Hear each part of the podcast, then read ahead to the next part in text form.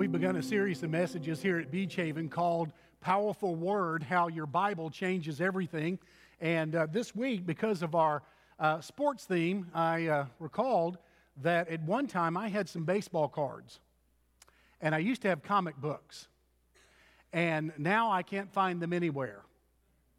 Uh, some of you who have looked on eBay lately, uh, especially if these things, will understand just how valuable some of those can be. Uh, one Baptist preacher I know started collecting baseball cards in 1948, and he had Mickey Mantle's rookie card, first edition. I looked on eBay this week, and it's today worth $300,000. You know, my thought is um, that's a good down payment on a private plane that is. Now, there's a preacher in Louisiana that's asking viewers to raise for him, uh, what, $60 million for a private plane. I think in our deacons meeting next time, we need to have that discussion around here. I think so. Do you know how difficult it is to drive from Bogart into the church? It's terrible. Now, of course, the best thing that'll come out of that is probably a used bicycle from a pawn shop. But um, in any case, I, I, think that'd be a wonderful discussion. $300,000 for that memorabilia. Um, then uh, he went on to confess that in 1965, he had a 1965 Mustang and sold it a few years later for $400. It is worth now 10 times more than that, uh, perhaps even more than that. And he went on to comment about a problem that I actually have, and that is he, sold, he, he didn't keep hold of these things because he has a hard time telling the difference between treasure and trash. You know, a lot of times we have a difficulty telling the difference between treasure and trash, and Paul addresses that in 1 Timothy chapter 2 verses 1 through 7. What we're going to look at this morning. A difference between treasure and trash. So often we're willing to clutch things that really in the end aren't worth very much and discard things that are worth everything. Now, in this text in 1 Timothy chapter 2, it really references back to chapter 1, and uh, I want to show you some things that could possibly, in the view of some, be trash. He says in chapter 2, verse 1, therefore. Now, you know enough about Bible study that when you see a therefore in the Bible, you do what? You see what it's there for. It's a transition word and it points to the previous chapter. And Paul is saying, because of chapter 1, I want you now to do chapter 2. Well, in chapter 1, he's correcting some false doctrine. And that's what he talks about in verse 3 and verse number 18. In fact, he says, Don't fight just any fight, but fight the good fight, fight with good motives, good objectives, good weapons.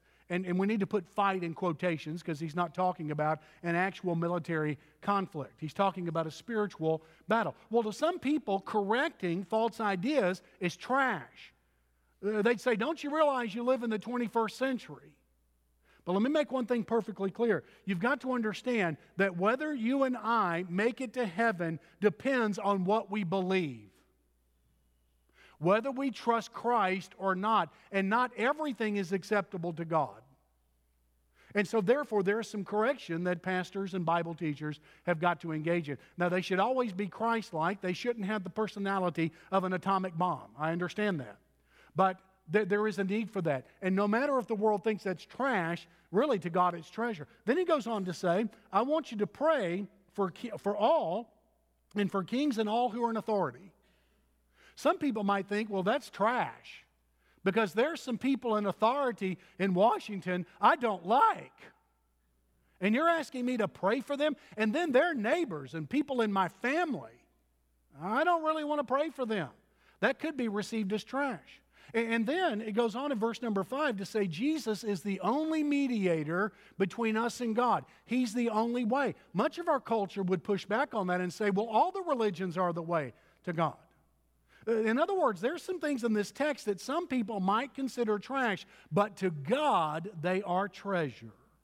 They are treasure. And we've got to tell the difference. And the question I want to ask and answer for a few minutes this morning is what is it that God thinks is treasure? Well, it's all wrapped up in Jesus Christ. And please never, ever, ever forget the Heavenly Father's intense, undying love for Jesus Christ. Jesus Christ is God's number one priority not you and me. He loves us, but he loves Jesus with the greatest love that could ever be known. His priority is Jesus Christ. And the extent to which we're blessed and the extent to which we enjoy the next life depends on what we do with Jesus Christ. And so there's some things about Christ that God the Father treasures. And the first one is this He treasures Christ's renovation of beliefs. Now, again, in chapter 2, verse 1, he says, Therefore, and that points back to chapter 1. Because of what I've said in chapter 1, I want you to do chapter 2. And there's some bookends in chapter 1 that make it real clear what he's talking about here. Chapter 1, verse 3 is one bookend, and chapter 1, verse 18 is another bookend.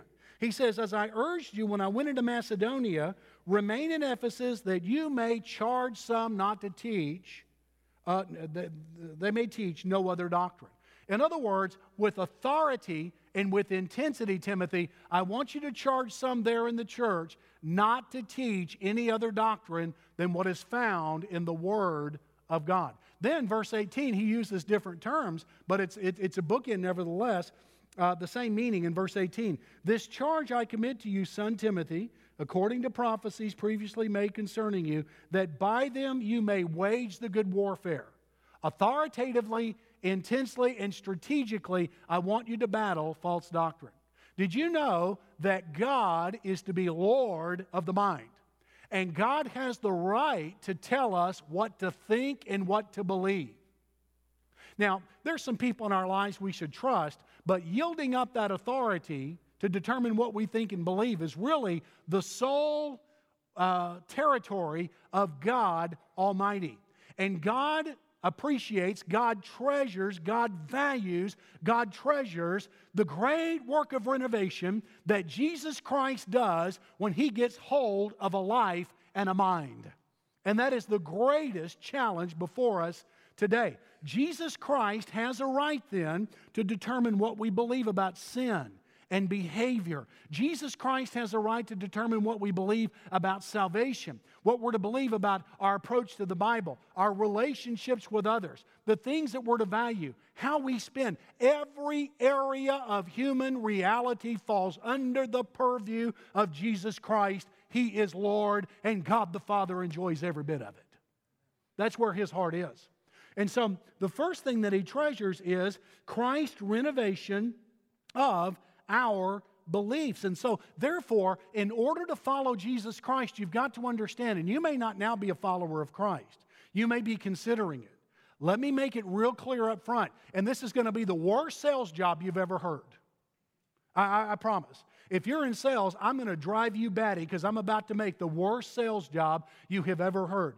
If you come to Jesus Christ, you need to know He's going to spend the rest of your life on this earth changing you. He's going to spend the rest of your life correcting you. And you're going, in order to follow Christ, in order to have integrity, you're going to have to be eager for Jesus to correct you. Now, at Beach Haven, we give our folks a lot of opportunities to do that, and we're going to do so uh, through the years. And so this fall, we're going to encourage all of our folks to be in discipleship training Sunday nights and on Wednesday nights. We've got something starting uh, this month, in fact, on Sunday nights that you see in your worship guide. And, and then also, we've got, uh, for those available, Bible studies on Tuesday morning for ladies. But we want every member to be involved in discipleship training Sunday night and Wednesday night. Then we start new Sunday school classes. That's a strong commitment of ours. It's the number one predictor of reaching people for Christ and that is starting new Sunday school classes. Taking and reviewing sermon notes, because frankly, probably most people don't remember what I said last week, and we're going to be held accountable for it. Uh, and then leading family devotions. Make sure every time your family's together at home, somebody leads a devotion. And then let's give away some Bibles as well. June 25th through the 30th, Lifeway has given us that week at our local Lifeway store on the Oconee Connector for us, for us all to go pick up a free Bible and give it to someone who does not have a Bible. And we'll make coupons available to you for that. Why do we do this? Because it is very important as a sincere follower of Jesus Christ to be eager for Christ to correct us, and He does that by His Word. And God treasures that. But there's a second thing. Not only His uh, renovation of beliefs, but also his reach of prayer. His reach of prayer. Look, look what verse, uh, verse 1 and 2 say. Therefore, I exhort first of all that supplications, prayers, intercessions, and giving of thanks be made for all men, for kings and all who are in authority, that we may lead a quiet and peaceable life in all godliness and reverence. That we may do that. I want you to consider several things about prayer here in this text and just how far Jesus Christ can reach through prayer. Uh, look, look at the priority of prayer. Because there's so much false thinking in the world, let's commit it to prayer. Let's answer it with prayer. Not just the correction of verse 3 and 18 of chapter 1, but also a vigorous and robust and growing prayer life. Let's do that. And he says, let's do this first of all. It's a priority. Jess Henley was an Atlanta evangelist years ago till he passed away. I, I, think Jess Henley passed away about 20 years ago. But Dr. Henley re- sort of retired, and he was uh, at the age of 83, and uh, he had a, a, a, condominium, and he still traveled and preached some, and he had some folks that would look after him, especially after his wife passed away.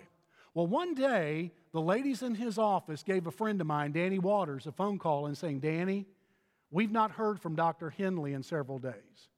We've gone by his condominium and his car is still in the same place. And Danny thought the worst. And so he drove on by Dr. Henley's condominium. He found the car there, just as the ladies in the office said, and he went up to the door and he knocked. He called first, but then he knocked. He didn't get an answer. He knocked. He didn't get an answer then. He had a key to Dr. Henley's um, uh, condominium, and so he put it in the deadbolt and opened it and he heard from the other side of the door, Who's that? And Danny said, Dr. Henley? He said, Yes. He said, It's Danny Waters. He said, What do you want? He said, Can you come to the door? And Dr. Henley came to the door. And when he came to the door, he was in very casual clothing. He had several days of a beard on his face. And Danny said, Dr. Henley, the ladies in the office haven't heard from you. And we, we got worried. He said, Will you just tell the ladies in the office that I'm spending time with the Lord and I'm praying, and when I'm done, I'll contact them. He said, Dr. Henley, how much time have you been spending with the Lord? He said, What day is it? He said, It's Thursday. He said, I started Sunday night. Dr. Henley at 83 was still on his face before God, seeking God with all of his heart, pleading with God for power for his life and for his ministry. In other words, you, you can measure many people's prayer life with a watch and time the minutes they spend in prayer. Dr. Henley needed a calendar, is what he needed. Ladies and gentlemen, it was a priority. Can I say to you, ladies and gentlemen, you never waste time when you seek God's face in prayer. It's a priority. But that's not all. He said, first of all, it's a priority. But then look at the, look at the parts supplications. That means I come to God with a great sense of need. Prayers. Uh, the basis of that word is surrender, being prostrate before God.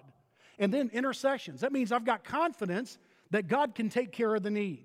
And then the giving of thanks. That means even before He answers the prayer, I give Him thanks because He's heard me, and somehow or another, God is going to come through. He's worthy of thanks.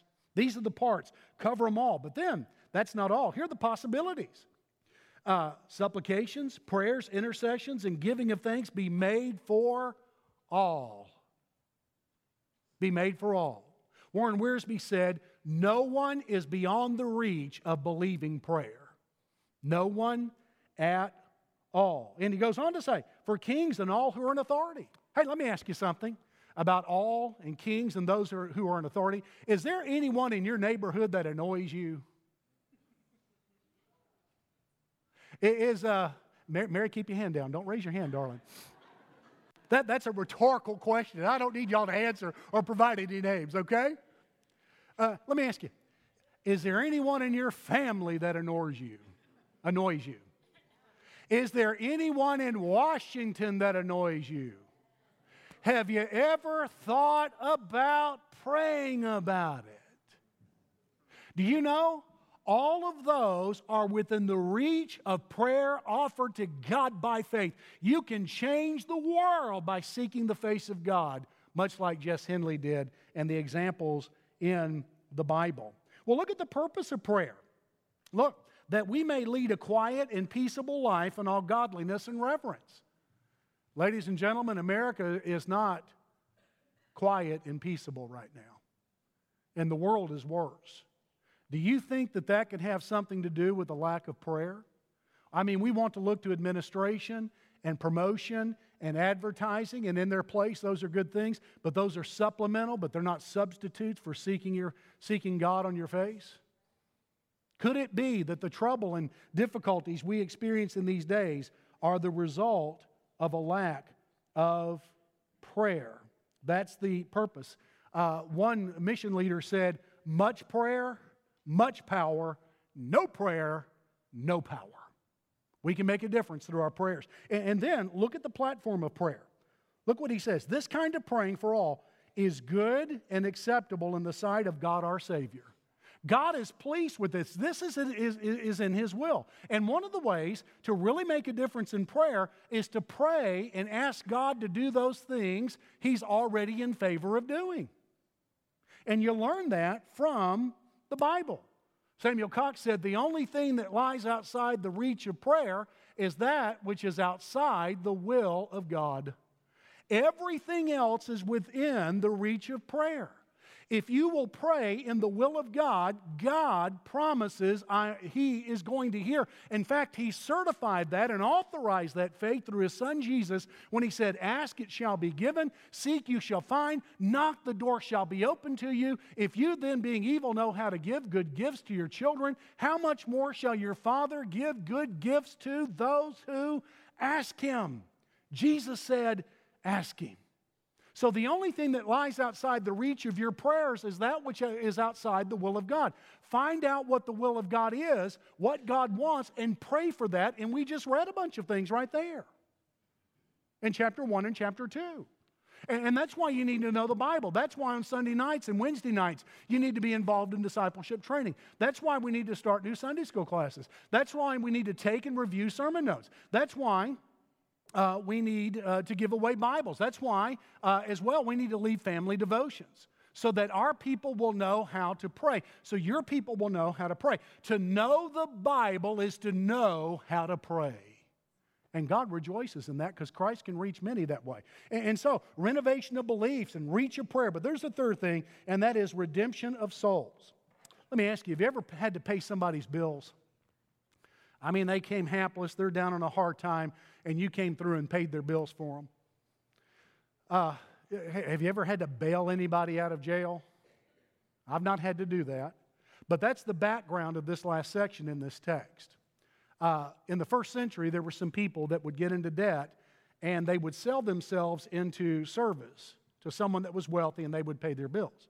And to get out of that, someone, uh, to get out of that servitude relationship, somebody might pay for them to get out of it. And that process was called redemption, and the price was a ransom. Usually we think of a ransom as being uh, a price you pay to release somebody from kidnapping, and that's legitimate. But in this case, it was usually uh, a matter of slavery or servitude. And, and, and then uh, there were times when people would be in trouble with the law in the first century and they would owe a fine to the court and someone would come pay. That process is redemption, and the price that was paid is called a ransom. Uh, so, slavery and debt and being in trouble with the law were three circumstances that required redemption, and the price that was paid was called a ransom. Now, with that in mind, look at verse number four. God desires all men to be saved and come to the knowledge of the truth. And here's why they've got to know the truth. For there's one God and one mediator between God and men, the man, Christ Jesus, who gave himself as a what? A ransom for all to be testified in due time. For which Paul says, I was appointed, and we could say this about churches now, for which I was appointed a preacher and apostle. I'm speaking the truth in Christ and not lying, a teacher of the Gentiles in faith. In verse 4, God wants to redeem.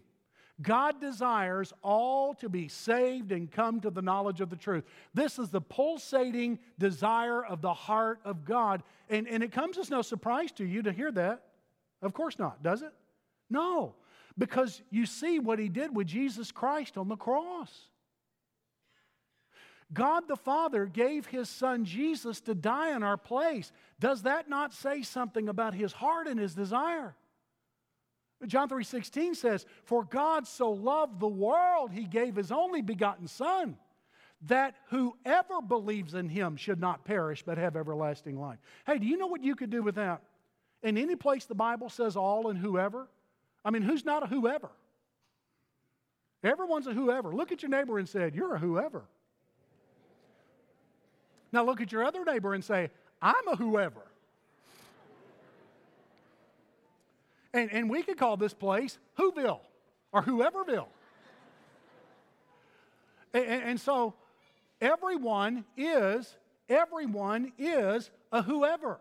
Whoever believes in him should not perish but have everlasting life. I, I want to make the most startling and stunning and most surprising and brilliant announcement in the whole world, and I want everybody to hear it. Everybody here, everybody in hell, every angel watching and viewing this service, and all the saints above, if it's possible, God loves everyone. God wants to do this, but in addition to that, God is prepared to do it in verse number five. Look there. There was one God and one mediator between God and men. The only way for this to happen is for us to come through Jesus Christ. You say that's narrow. You Baptists are so narrow. You think you're the only people going to heaven. I got to admit, we're more narrow minded than that because we don't think all the Baptists are going. hey, I know these jokers. I've been with them a long, long time, and I'm pretty worried.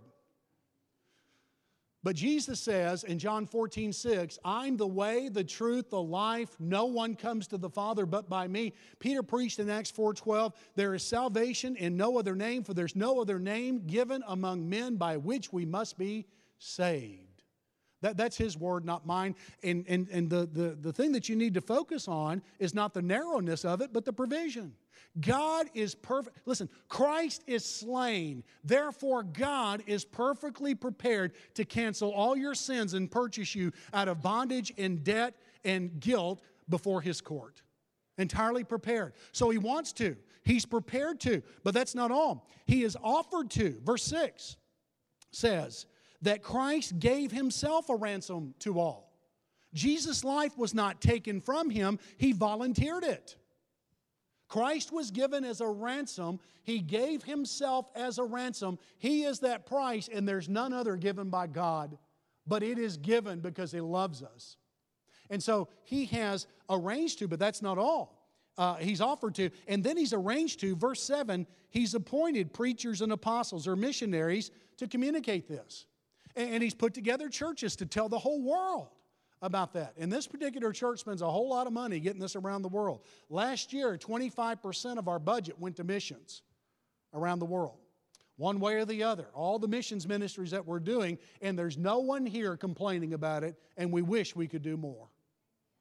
And so that's why God has put churches together. And, and the truth is, is that now there is actually an institution and a group of people charged with telling the good news around the world, and this is it. We're not the best, but we're what God has got. And somehow or another, He has determined, for some reason or another, He has determined that we are the ones that communicate it, and thank God. Listen, you've got to understand, we're, we're not better than anybody. We sure are not superior. All we are are beggars telling other beggars where to find bread or criminals trying to tell you how God will pull off a jailbreak and get you out of the prison house of sin and bondage and debt to His court. And you do that by coming to Christ. God loves to do this. This is what He treasures. Now, I want you to notice here in chapter 2, verses 1 through 7, all the large words that are here. Oh, and this is the most hopeful thing you're going to hear all day, unless you read another part of the Bible. Look, chapter 2, verse 1. I exhort first of all that supplications, prayers, intercessions, giving of thanks be made for all men, for kings, and all who are in authority, that we may lead a quiet and peaceable life in all godliness For this is good and acceptable in the sight of God our Savior, who desires all men to be saved and come to the knowledge of the truth. For there is one God and one mediator between God and men, the man Jesus Christ, who gave himself as a ransom for all to be testified in due time, for which I was appointed and a preacher and an apostle. Did you see all the large words here? Over and over again, all. Perhaps your translation may say everything or everyone. There's no mistaking it here. These are large words. There's only one way to God, but He's for the whole earth and every breathing human being. In other words, the blood and the death of Jesus Christ is enough to purchase and liberate every believer from sin and bondage and debt and guilt before God.